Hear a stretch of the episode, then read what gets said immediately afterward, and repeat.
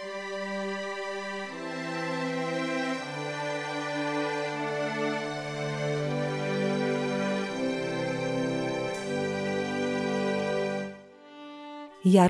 Bán Ježišové podobenstvá Kristové podobenstvá sú perlou nielen svetovej biblickej štilistiky, ale aj svetovej literatúry a zostanú vzorom po stránke obsahovej i formálnej. Sú to obrazy zo života alebo prírody, ktoré Ježiš Kristus použil na zobrazenie alebo vysvetlenie nadprirodzenej pravdy – sú ako zrkadlá, v ktorých vidíme Božiu pravdu tak, ako je a pomocou ktorých začíname chápať pravý zmysel pravdy, ktorá je ináč ťažko zrozumiteľná. Preto aj Matúš píše, toto všetko hovoril Ježiš zástupom v podobenstvách. Bez podobenstva im nehovoril nič, aby sa splnilo, čo predpovedal prorok. Otvorím svoje ústa v podobenstvách Vyrozprávam, čo bolo skryté od stvorenia sveta. Matúš 13, 34, 35 pre porovnanie Žalm 78, 2. Ak nám teda Kristové podobenstva podávajú pravdu, bolo by škodou, ak by sme ich nepoznali. Vyučovací cyklus Ježišové podobenstva Jaroslava Bána je rozdelený do 18 podobenstiev – pre vás, milí poslucháči, ktorí ich budete počúvať v podaní autora, nech padnú do dobrej zeme. Matúš 13, 8 Milí poslucháči a priatelia Rádia Pokoj, pozývame vás počúvať vzdelávací cyklus Jaroslava Bána o podobenstvách. Dnes si môžete vypočuť posledné podobenstvo o pokáni. Prajeme vám ničím nerušený a požehnaný čas.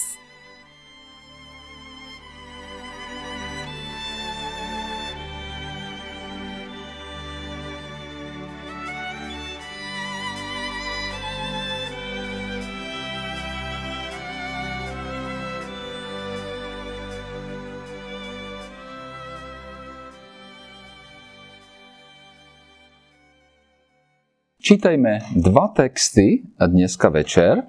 Zopakujeme si podobenstvo o marnotratnom synovi, jeho prvú časť, to je Lukáš 15 od 11. verša po 24. verš a potom ešte 32. žalm. Môžeme čítať celý žalm.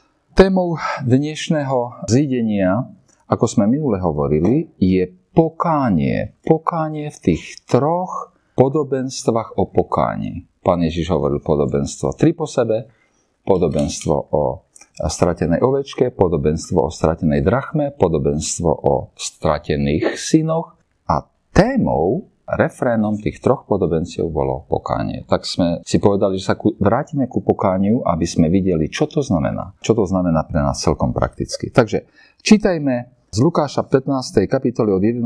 verša. A pokračoval. Istý človek mal dvoch synov. Mladší z nich povedal otcovi, Otče, daj mi podiel z majetku, ktorý mi patrí. A otec im majetok rozdelil. Po nemnohých dňoch si mladší syn všetko zobral, odišiel do ďalekej krajiny a tam svoj majetok hýrivým životom premárnil. Keď všetko premrhal, nastal v tej krajine veľký hlad a on začal trpieť núdzu. Išiel teda a uchytil sa u jedného občana tej krajiny. Ten ho poslal na svoje pole pásť svine. I túžil sa nasítiť aspoň šupkami, čo žrali svine, ale ani tie mu nik nedal. Vstúpil do seba a povedal si – koľko nádenníkov u môjho otca má chleba na zvyš a ja tu hyniem od hladu. Vstanem, pôjdem k svojmu otcovi a poviem mu, Otče, zhrešil som proti nebu aj proti tebe. Nie som viac hoden volať sa tvojim synom. Príjmi ma ako jedného zo svojich nádenníkov. I vstal a šiel k svojmu otcovi. Ešte bol ďaleko, keď ho otec uzrel. Zľutoval sa nad ním, pribehol k nemu, hodil sa mu okolo krku a vyboskával ho. Syn mu povedal, Otče, zrešil som proti nebu i proti tebe. Nie som viac hoden volať sa tvojim synom. Ale otec povedal svojim sluhom, prineste rýchlo najlepšie šaty a oblečte ho, dajte mu prsteň na ruku a obú na nohy. Vezmite vykrmené teľa a zabite ho. Jedzme a radujme sa, lebo tento môj syn bol mŕtvy a ožil. Bol stratený a našiel sa. A všetci sa začali radovať. Dobre, toľko odtiaľto. A teraz 32. žalm, prosím, od prvého verša. Šťastný, komu je vina odpustená a jeho hriech je prikrytý. Šťastný, komu pán viny nepočíta a bez falše je jeho duch. Dokiaľ som mlčal, pokrehli mi kosti pri ustavičnom stonaní. Lebo ma dňom i nocou ťažila tvoja ruka a moja sila vyprahla, jak zahorúča v letných. Vtedy som sa ti napokon vyznal z hriechu a obnažil som vinu pred tebou. Riekol som, priznávam pánovi svoje viny a ty si mi ich potom odpustil. Nuž, nech sa modlí každý, kto je zbožný, modlí sa v čase príhodnom. Záplavy veľkých vôd ho nedočiahnu. Ty si môj úkryt pred bolesťou. Radosťou zo spásy ma obklopíš vyučím ťa a ukážem ti cestu. Budem ti radívať a moje oko bude ťa strážiť a bdieť nad tebou. Nebuďte bez rozumu ako kôň a mulica, ktoré sa krotia zubadlom i úzdou, aby po dobrej ceste kráčali Mnohé má hriešnik bolesti. Kto v Boha dúfa, nájde odpustenie. Tešte sa v pánovi, spravodliví, a plesajte. Tešte sa všetci srdcom úprimný. Ďakujem. Toľko sčítanie Božieho slova. Tri podobenstva po sebe sme hovorili o stratenej ovečke, stratenej drachme, stratených synoch a tie podobenstva končili takto. Prvé podobenstvo. Tak aj v nebi bude väčšia radosť nad jedným hriešnikom, ktorý robí pokanie, ako nad 99 spravodlivými, ktorí pokanie nepotrebujú. Pri nájdení tej ovečky. Potom, keď bola nájdená drachma a tá žena zvolala susedky a radovala sa s nimi, tak čítame. A pán Ježiš končí tak aj pred Božími anielmi bude radosť nad jedným hriešnikom, ktorý robí pokánie. A v prípade toho marnotratného syna otec povie, že teraz sa patrí veseliť. Dobre, že sa radujeme, lebo tvoj brat, môj syn, bol mŕtvý a ožil. Bol stratený a našiel sa. Tie tri podobenstva majú spoločnú tému pokánia a my sme chceli, alebo chcel by som, aby sme rozmýšľali o dvoch veciach v tomto texte. A tá prvá vec je, že kedy sa udeje pokánie? Ako sa vlastne deje pokánie? A potom tej druhej časti veľmi prakticky z toho 32. žalmu si povieme o tom, že čo to znamená, ako robiť pokánie téma pokánia. To je dôležitá téma Ježišovho učenia a neobjavuje sa u, Matúš, u, Lukáša v 15. kapitole prvýkrát. Naopak, tá téma pokánie je jedným zo základným dôrazom učenia pána Ježiša Krista od začiatku jeho pôsobenia na tejto zem a, zemia. A dokonca výzva na pokánie je jed, priam jedna z prvých požiadaviek pána v jeho službe. Pán Ježiš začína službu a povie, činte pokánie, lebo priblížilo nebeské kráľovstvo. Matúš 4.17. Pán Ježiš toto a, a evangelisti to opakujú. Činte pokánie, lebo sa priblížilo nebeské kráľovstvo. Pán Ježiš to opakuje. Dokonca o svojej službe vo vzťahu ku človeku povie. Neprišiel som volať spravodlivých, ale hriešných ku pokániu. A pritvrdí, že ak nebudete robiť pokánie, zahyniete ako tí, na ktorých padla beža. Alebo tí, ktorých Pilát krv zmiešal krvou pri obetovaní v chráme. Lukáš 13. kapitola. Teda výzva na pokánie je príkaz všetkým, všetkým, ktorí počúvali bez rozdielu. A je, tá, je to ale výzva, keby sme išli do detailov, tak uvidíte, že v prípade pána Ježiša to je výzva na radikálnu zmenu smerom k bo- vnútornú zmenu smerom k Bohu a človeku. A pričom pokánie je skôr to vnútornou zmenou mysle a srdca, než len zármutkom z hriechu, alebo iba vylepšením správania. To grécke slovo pre, používané v Novom zákone pre, pre pokánie, metanoia alebo metaneo, sa skladá z dvoch častí. Neo znamená mysel a jej myšlienky, vnímanie, povahu a zámery. A predpona meta znamená zmenu, pohyb, obrad. Takže základným významom pokáňa je prežívať zmenu myslenia. To sa prejaví v zmene o 180 stupňov v tom, jak sme fungovali. To je obrad dozadu. A je to zmena vnímania cieľov a zámerov našej mysle a z toho, a z toho vyplávajúce činy. Teda pokiaľ je niečo, čo sa deje vnútri nás, pokiaľ samozrejme znamená nové činy, ale je to niečo oveľa viac. Ono znamená vnútornú zmenu, ktorá prináša to ovocie nových činov. Ten obrad o 180 stupňov. A Ježiš vlastne vo svojom učení žiada, aby sme túto premenu, tento dej s nami prežívali znova a znova. Aby sme ho radikálne prežili raz a potom prežívali znova a znova. Kedy nastáva tá zmena mysle, ktorá znamená ten obrad o 180 stupňov? V podobenstve o stratenej ovečke nevieme odpovedať na túto otázku. Však nevieme.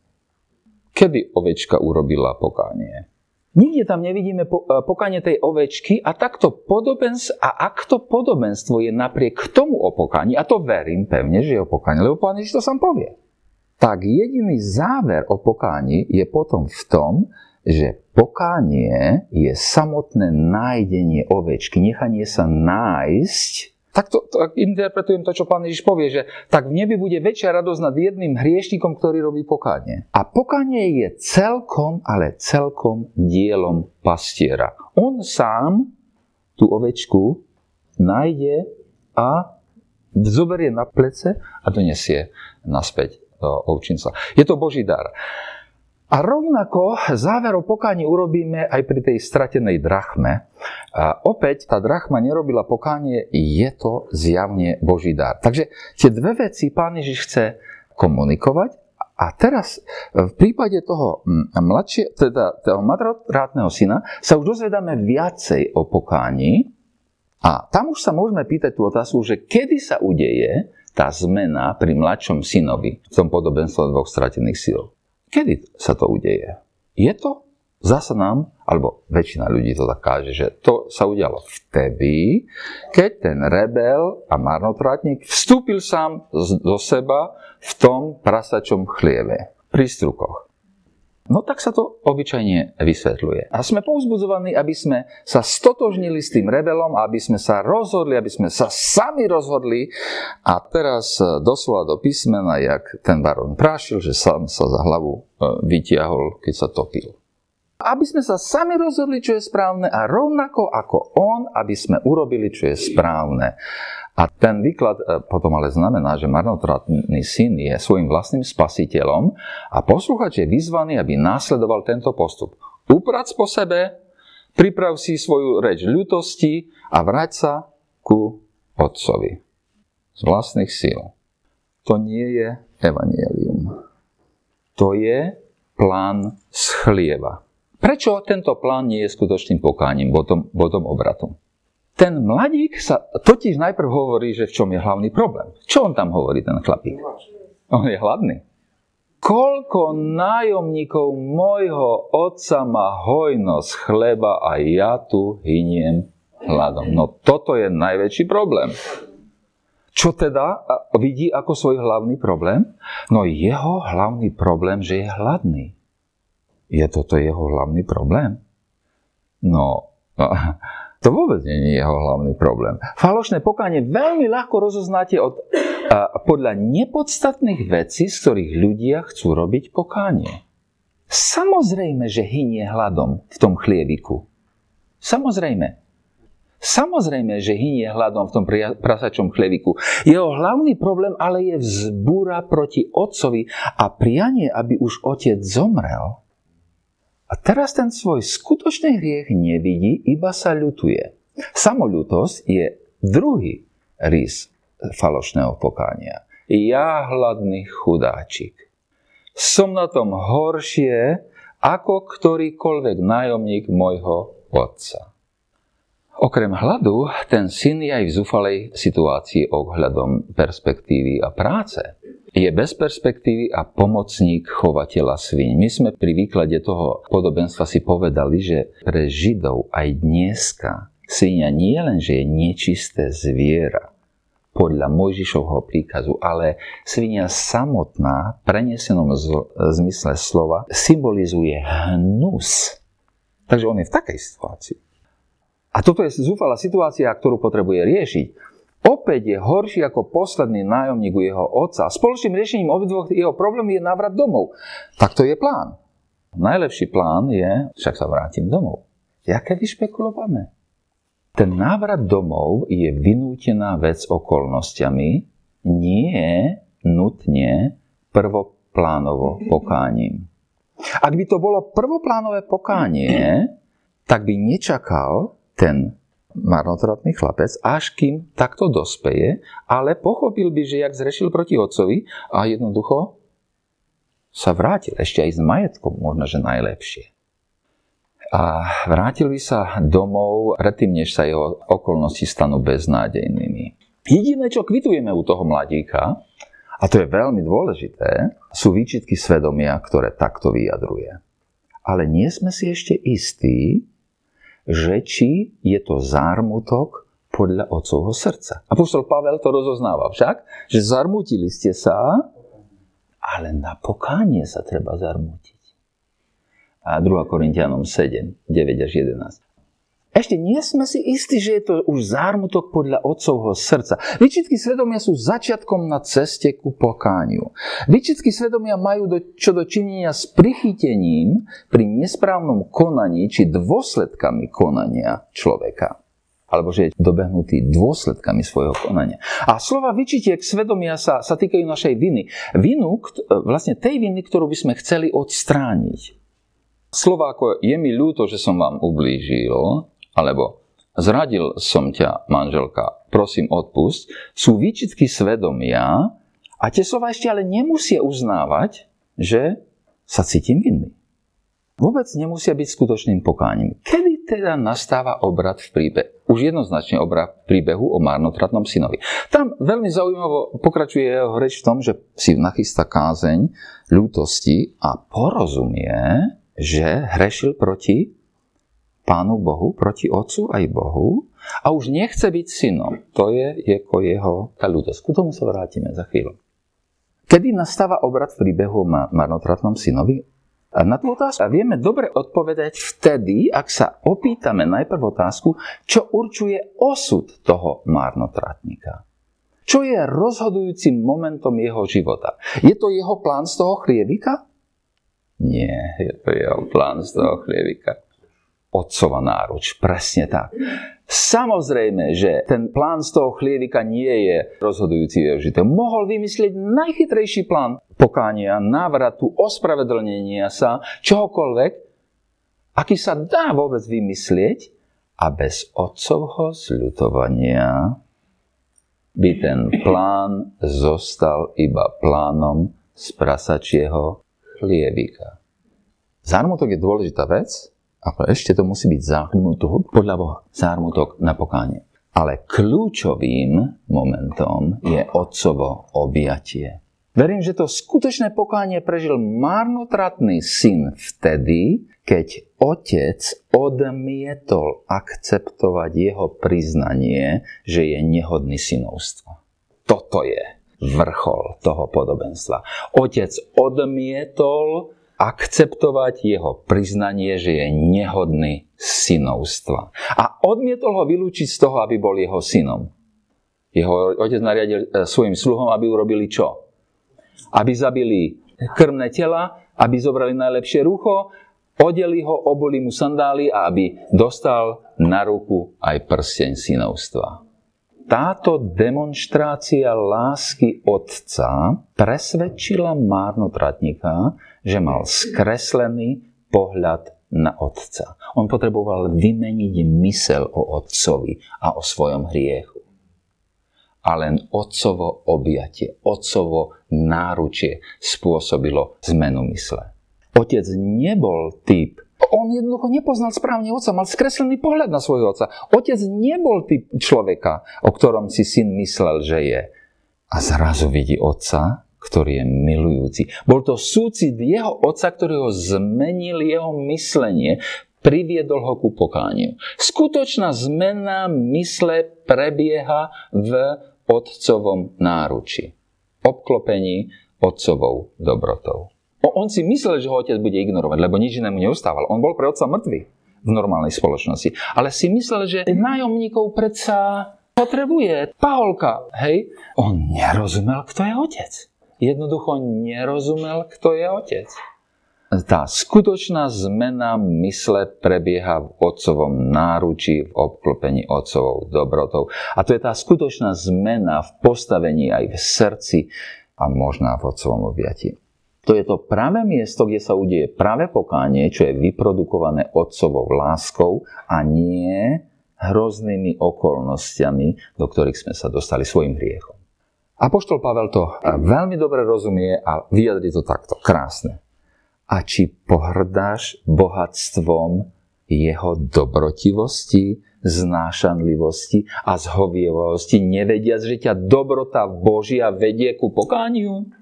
Rimanom 2.4. Presne tak. Len si predstavme, čo prežíval ten mládenec v tom náruči otcovom. Teraz si púšťam trochu fantáziu, ale nie veľmi. Lebo ja tomu rozumiem. Lebo aj vy tomu zrejme budete rozumieť. A vieme to, lebo čo si podobné prežíva každý, kto robí skutočné pokánie. Pred tým otcovým náručí, e, po tom hriechu, predtým, než sme sa ocitli v otcovom náručí, sme sa ospravedlňovali, ale teraz sa sami sebe ošklivíte. A napriek tomu nemôžete uniknúť jeho láske. Ste v otcovom objatí. A mysleli ste si, že ste smrdeli v tom chlieviku. Teraz cítite vlastný strašný živočišný smrad až do kosti. Napriek tomu vás otec objíma. Predtým ste si zložili reč pokánia, ale teraz si skutočne uvedomujete hrôzu hriechu. Súčasne ste ale celkom obklúčený otcovou milosťou spredu i zozadu, z každej strany. To slovo, ktoré dneska brat kazateľ čítal, keď začínal, že láska Kristova vás nutí s Korintianom, tak tam pôvodne je slovo, tým textom som sa veľa zaoberal kedysi. Tam pôvodne slovo je, že láska Kristova vás obklopuje. Že ste celé ponorení do lásky Kristovej. Tam je, to, to nevieme preložiť, nutí. Ale v skutočnosti je tam napísané, že celé ponorený, obklopený. Celé. No tak. Presne o, o tom teraz hovoríme. To hlboké poznanie Otca, tá zmena zmýšľania o sebe a svojom hriechu, o otcovom odpustení v Pánu Ježišovi sa deje v otcovom láskavom náruči. Žiadna bitka, žiadny trest, nič ťa tak neobviní, ako otcov objatie. Keď už takto rozprávame v podobenstvách, tak si dovolím ešte jednu skratku urobiť. A teraz ešte zložitejšiu. V súvislosti hriechu a pokánia s otcovým náručím sa natíska veľmi, jedna, jedna veľmi zvláštna otázka. Pýtam sa obrazne. Keď hrešíme, predstavujeme si, že sme v prasačom chlieviku s dlhou cestou domov k otcovi, alebo si myslíme, že sme v otcovom objatí. To sú dve veľmi rozdielne veci však, čo som teraz opísal. Kde si? Si niekde v kúte? Nezávisle? Niekde, kde sa dá hrešiť a potom nejako sa vrátiť domov k otcovi? Nie si. Si v otcovom náručí, ak mu veríš. Keď hrešíme, súd v otcovom náručí smrdíme ako prasatá. Je to tisíckrát horšie ako v tom chlieviku. Súčasne je to ale aj miliónkrát lepšie. Keď nás totiž Otec miluje v našom najhoršom, tak potom sme naozaj v bezpečí. Sme naozaj ukrytí v ňom. Čo teda povieme márnotratným ľuďom? Určite musia urobiť pokánie. Hriešník potrebuje nový život, lebo ten starý život smrdí. Kde nájdu ľudia ten nový život? Nie vo vlastnom úsilí, ani v najlepším plánom hociaký plán na svoje vlastné polepšenie sa, návrat, robenie dobré, dobrých vecí je plán z prasačieho chlievika. Evangelium nie je plán z prasacieho chlievika, čo povie rebelom a, a proti otcovi, ako sa polepšiť. Je to zvestovanie toho, a teraz citujem, jak to tie tri podobenstva začínajú. Oni začínajú takým slovom, že tí farizové sa hnevali, že príjima hriešnikov a jedáva s nimi. Inými slovami, je to zvestovanie Evanielia v pánu Ježišovi Kristovi, ktorý príjima hriešnikov a jedáva s nimi. A čo poviem veriacim? Ako kresťania by sme si mohli predstaviť, že sme vnútri otcového domu, alebo von z neho, podľa nášho výkonu. A teraz, keď si dobrý, si von. Si, si vnútri doma. Si bol zlý, von z domu. Si bol dobrý, do domu. Von z domu. Z domu, do, do, von. Že prebehujeme medzi bytím dnu a von. To je lož. Keď hrešíme, nie sme sami v chlieviku. Sme tam v jeho náruči. Zapáchame ale v jeho objati. Je to tisíckrát horšie. Je to súčasne miliónkrát lepšie. A teraz celkom praktická vec. Ako máme robiť pokánie? Teraz sme hovorili o tom veľkom pokáni a už vieme, že kde sa deje to pokánie. V otcom objati. A teraz ako ho dennodenne môžeme robiť? Čo potrebujeme robiť? Celkom praktické veci. Čo potrebujeme urobiť, aby to naše pokánie bolo skutočné dennodenné pokánie? Ten 32. žalm je žalm o pokáni. Veľmi zvláštne je, že ten 32. žalm ja teraz budem vykladať, ako keby bol žalmom o márnotratnom synovi. Povieme si z neho, e, po ten 8. verš, iba, že čo potrebujeme, ktoré praktické veci potrebujeme robiť, keď chceme prežívať pokánie v otcovom náruči. To prvé je, čo potrebujeme robiť. Teraz už hovoríme nie o tej stratégii toho, že kde sa udieje pokánie a ako sa môže udieť pokánie, ale teraz už hovoríme o praktických veciach, že no čo s tým? Jak?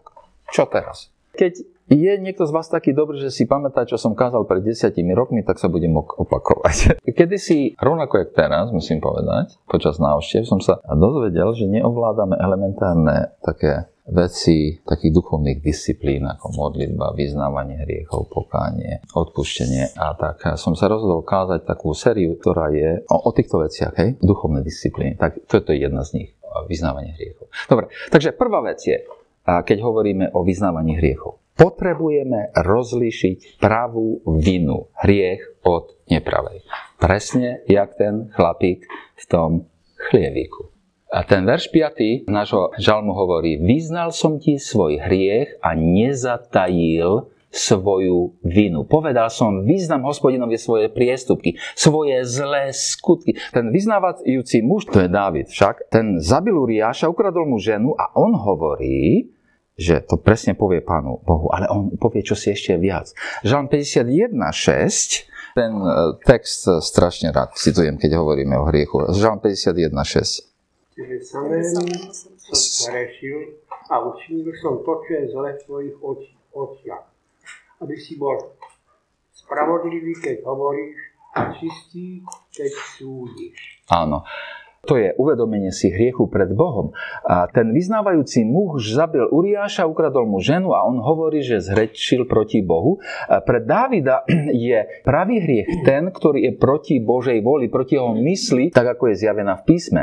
Určite existuje jasná hranica, na ktorú keď prídeš so svojím hriechom, budeš vedieť, že to je hriech alebo nie. Nezávisle na tom, čo povedia ľudia nie všetko, čo ľudia pocitujú ako vinu, skutočne vinou vie a naopak nie všetko, čo ľudia povedia, že toto nie je vina, skutočne nie je vina. Kde je tá hranica? Odpoveď je jednoduchá. Alebo rada. Posúď svoju vinu písmom, povedz svoju vinu Bohu a počúvaj. Verím, že započuješ niečo, čo keby všetci hovorili, že to nie je vina, tak ty budeš vedieť, že to vina je. Alebo možno, že započuješ čosi také, že keby všetci hovorili, že to je vina, tak ty budeš počuť, že to nie je žiadna vina. Takže tá prvá vec. Potrebujeme písmom rozlíšiť pravú vinu. Hriech od nepravej viny. Od nehriechu. Veľmi dôležité. To druhá, tá druhá vec. Potrebujeme rozlišiť medzi pravdivým zármutkom nad hriechom a samolútosťou. Presne tak, jak ten chlapík v tom chlieve. Koľko ľudia si dnes myslia, že vyznávali svoje hriechy a nezmenili sa. Vyznávali a vyznávali a vyznávali a nič sa nedialo. Nedosiahli žiadnej slobody od hriechu. Ten verš 5 hovorí, že svojej neprávosti som nezakryl a ty si odpustil neprávosť môjho hriechu. Čo to je neprávosť môjho hriechu? Nie je to hriešný skutok samotný? Oj nie. To nebol hlavný problém, že on sa tam ocitol v tom chlieve. Ten, ten mladík. Ten skutočný problém bol zbúra proti otcovi. To, to bol ten problém. V jeho prípade. Samotný skutok to je hriech, alebo ten hriešný skutok je hriech. Neprávosť môjho hriechu je to hriešnosť môjho hriechu nerozlišujeme to a sme ako kôňa múl. Nebojíme sa hriešnosti hriechu, toho, tej podstaty, čo nás ženie, toho motívu za našim hriechom, ale iba dôsledkom hriechu na nás. Dôvod, prečo múl počúva a je bolesť z úderu, pičo. On vie, že keď jednu dostaneš minuté, tak, tak má problém. Poslúcha iba dovtedy, kým si pamätá bolesť. Nič nedbá na túžbu svojho pána. Ľutuje iba seba samého. Samolútosť, strach nad dôsledkami hriechu pre nás samotných je často príčinou, prečo načas nehrešíme. Takto sa meníme iba na čas v dôsledku samolútosti, nie v dôsledku uvedomenia si hriešnosti hriechu. A onedlho sme v hriechu naspäť. Typické pre tzv. nápravu v úzovkách, nápravu náročenských manželských vzťahov je sľub. Ľutujem, už budem dobrý, len neodídi odo mňa. Už budem dobrý, len neodídi, prosím, odo mňa. Hovoríme síce, že nám je ľúto hriechu, avšak nevyznávame hriech, ale iba ľutujeme samých seba a dôsledok je, že nie sme oslobodzovaní od hriechu. Potrebujeme vyznávať hriech tak, že si uvedomujeme hriešnosť hriechu, aby bola odpustená neprávosť nášho hriechu. Tretí bod je, potrebujeme meniť perspektívu. V samotnom slove vyznám, vyznám, poviem, vyslovím hriech je niečo hlboké. Biblický slovík nám povie, že, že to slovo znamená povedať to isté, že to je súhlasiť. Ten význam je hĺbší ako jednoduché zopakovanie niečoho. Znamená, že sa postavíš do pozície osobe, proti ktorej si zhrešil a uvidíš tú vec z jej perspektívy. To je vidieť, zopakovať to isté, ako by si bol tá osoba, ktorej si oblížil. To je samozrejme citová námaha. Tá námaha začína, keď začíname rozlišovať medzi pravdivým smutkom nad hriechom a samolútosťou, keď si uvedomíme, nikdy sa nezmením, ak neporozumiem neprávosti môjho hriechu. Postaviť sa do pozície toho, komu sme ublížili, veľmi pomáha tomu procesu. Nehovor lacné, ak som ťa urazil, prepáč. Lebo to svedčí o tom, že nechceš presne uznať, čo si urobil zlé. Jedine chceš, aby, aby ostatní nepovedali, že si sa neospravedlnil. Ja som takých ospravedlnení počul plno. Za hlavu sa chytám. Ja nie som predsa taký. A radšej povedz, len veľmi ťažko si viem predstaviť, ako som sa ako som sa musel cítiť, keď som ti toto urobil. Preto veľmi ľutujem. Prosím, odpusť. Len takýto postroj uzdravuje vzťahy a berie moc hriechu nad nami. Vtedy v pravde vyznávame hriech. Ak voči Bohu sa to dá urobiť, aj voči Bohu sa to dá urobiť. Pane, len ťažko si viem predstaviť, ako je možné stvoriť niekoho, niesť ho, udržovať ho pri živote, dať mu všetko a byť ním ignorovaný deň za dňom, vidieť ho, ako porušuje svoje sľuby znovu a znovu. Veľmi ľutujem, že ja som ten človek. Taký som ja. Taký som ja. Zmeniť perspektívu, to je povedať to isté. Nie, že ja nie som taký, ja som taký ja som taký, to som ja. To nie je práve pokáňa. To slovo význam hovorím, ja som taký. Súhlasím s tým, pane, čo ty hovoríš. Ja som taký.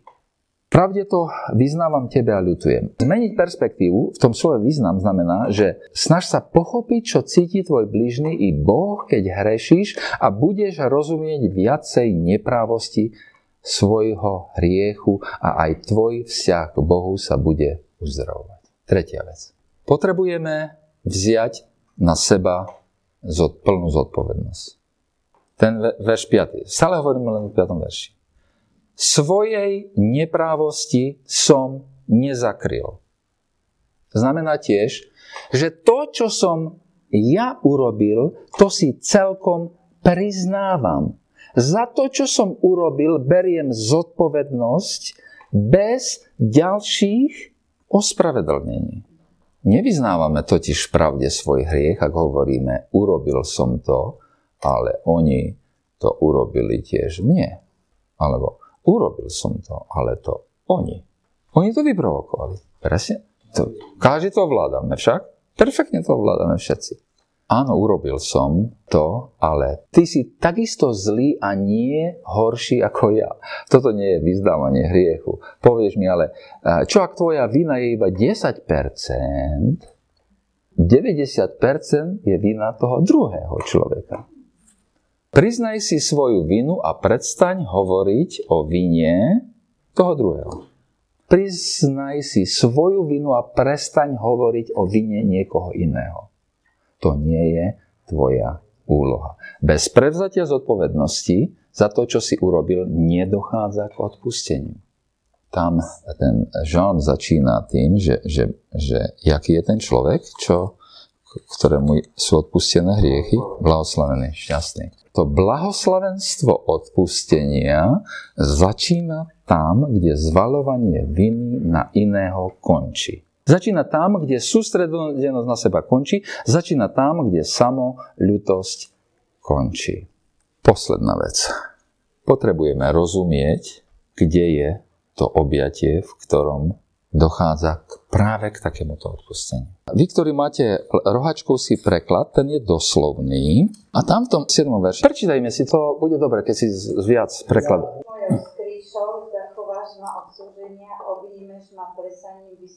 preklad. Aha, ona tam má to pôvodné slovo. Objímeš ma, objímeš ma plesaním vyslobodenia. To znamená, že budem v tvojom objati. Ale tu je ešte slávnejšie čosi, alebo toto je jedinečné, že budeme objatí slávnosťou vyslobodenia. No o akú slávnosť išlo tam pri tom marnotratnom synovi? O slávnosť návratu, o slávnosť zmrtvých stania, o slávnosť vyslobodenia z hriechu. No tak to presne on hovorí. Kto má ekumenický preklad? Ty si mi skríšol, zachováš ma pred úzkosťou, klesaním nad záchranou, obklopíš ma ja mám Evan, obklopíš ma, výborne. Čiže on ma obklopíš. To opäť opäť to isté e, slovo objímeš, obklopíš spredu aj zo zadu. Všimnite si, jak, je, jak to veľmi dobre pasuje. Zahrnieš. celkom budem zahrnutý v tej radosti, tej slávnosti, plesania, vyslobodenia. Inými slovami, kde je tá naša skríša? Kde je to naše objatie? Ako nám Boh odpúšťa? Ako to, že vyznám a ty si odpustil? Ako to, že je to také jednoduché a bez ďalších podmienok? Tom e, verši 2 je odpoveď. Blahoslavený človek, ktorému hospodin nepočíta neprávosti. A verš 7 je, že ty si mojou skrýšou. V prenesenom slove ty si mojim objatím. Ja som spočinul v tom tvojom objatí, v tom zahrnutí tvojou láskou. To je nesmierne zaujímavé. Všetci vieme, že, že potrebujeme byť ukrytý, skrytý, objatý a Dávid už vie, že Boh sám môže byť tou skrýšou. Inými slovami, David tuší, že je spôsob, ako byť skrytý v Bohu. Veď pred Pánom Bohom sa chceme skrývať, nie byť skrytý v ňom. Však to je Adamovský prístup, to je to, čo presne nechceme. A teraz on hovorí, ale ako ja môžem byť skrytý v Bohu, pred Bohom, v Bohu, v jeho objati. A vieš, prečo ukrižovanie bolo najstrašnejšou formou popravy? Na kríži umieral človek celkom nahý, odhalený, rozpetými, pribitými rukami. A ukrižovanie to je tá definitívna kľúčová dierka, cez ktorú sa pozeráme. Popravený neumieral rýchlo, ale pomaly, nie v súkromí, ale na verejnosti. Popravený umieral z odhalenia, ktorého definitívnym spôsobom pripravilo o ľudskosť. Prečo pán Ježiš tak umieral? Prečo bol celkom vyzlečený, aby si ty a ja mohli byť odiatí? 2 Korintianom 5.21. Boh počítal svojho syna hriešnikom, aby nemusel počítať hriešnikmi nás. Otec dal Ježišovi postavenie, ktoré sme si, si nezaslúžil, aby si ty mohol dostať postavenie, ktoré si si nezaslúžil. Ak vyznávame svoje hriechy, získavame späť toto postavenie tých, ktorým hriech nie je počítaný. To je veľmi dôležitá vec. Ak neporozumieš, čo je základom pre, pre tvoje odpustenie, tak si v nebezpečenstve zmeniť samotný akt vyznávania hriechu na prostriedok získavania Božej milosti. To je strašná vec, čo som teraz povedal. Ešte raz. Ak nerozumieš, čo je základom pre tvoje odpustenie, tak si v nebezpečenstve zmeniť samotný akt vyznávania hriechu na prostriedok získania Božej milosti. Alebo si to chceš zaplatiť priamo odpustkami. O Pane, zmiluj sa, lebo pozri, ako sa veľmi ľutujem. Pozri, ako zle sa cítim pre svoj hriech. Pozri, aký som chudáčik, pozri, ako veľmi plačem, pozri, ako sa ti podávam, pozri, ako sa, ti, ako sa tresem, pozri, ako sa tresem znovu a znovu. Plán z chlievika. Motív pokánia je veľký problém, ktorý porozumeli mužovia viery Augustína, Luther a Whitefield. A Whitefield sa musí modliť. Citát. Moje pokánia sú tie, z ktorých musím robiť pokánie. A činením pokánia hreším. Whitefield. Konec citát.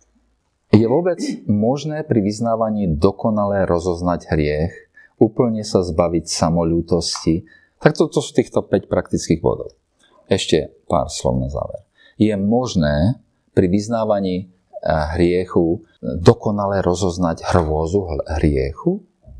Je možné pri vyznávaní hriechov úplne sa zbaviť samolútosti? Je možné dokonale zmeniť perspektívu? Je možné dokonale si uznať svoju zodpovednosť? Je možné dokonale porozumieť, čo to znamená objatie Otcovo? Asi nie. Ale to nevadí. Pán ti chce odpustiť. A tu je to napätie zvláštne. Že prídi ku nemu, si v náručí, predsa len vyznávajme svoje hriechy. Pravde našich srdc prichádzajme ku pánovi a povedzte mu, to som ja. Ja som to bol. Ja som taký. Mne odpust neprávosť môjho hriechu. Keď to budeme v pravde robiť, porastieme v tomto procese, lebo najviac, o čo vo vyznávaní ide, je obnovenie toho intimného, najúžšieho obecenstva s Bohom, ktoré sa musí diať vlastne každý náš deň. Nad našimi hriechmi, nad našou neprávosťou nemá zapadať slnko. Ktorý deň môžete nechať zapadnúť slnko bez pokánia? Bude takých dní strašne málo, obávam sa. A tak je to niečo dôležité. Ale chceme to robiť spôsobom, ktorý spôsobí to, že bude pre nás platiť blahoslavený ten, tomu sú odpustené jeho prestúpenia, ktorého hriech je prikrytý. Ide o tvoje blahoslavenstvo. Ide o tvoje a moje blahoslavenstvo. Ide o to Božie oko, aby bolo na nás obrátené, to je ten 8. verš. Dám ti rozum a vyučím ťa ceste, po ktorej pôjdeš, dám radu, obratia na teba svoje oko. Ide o to Božie oko, aby bolo na nás obrátené. Ide o to, aby si sa vedel do toho oka dívať a uvidieť sa tam z milosti v Pánu Ježišovi.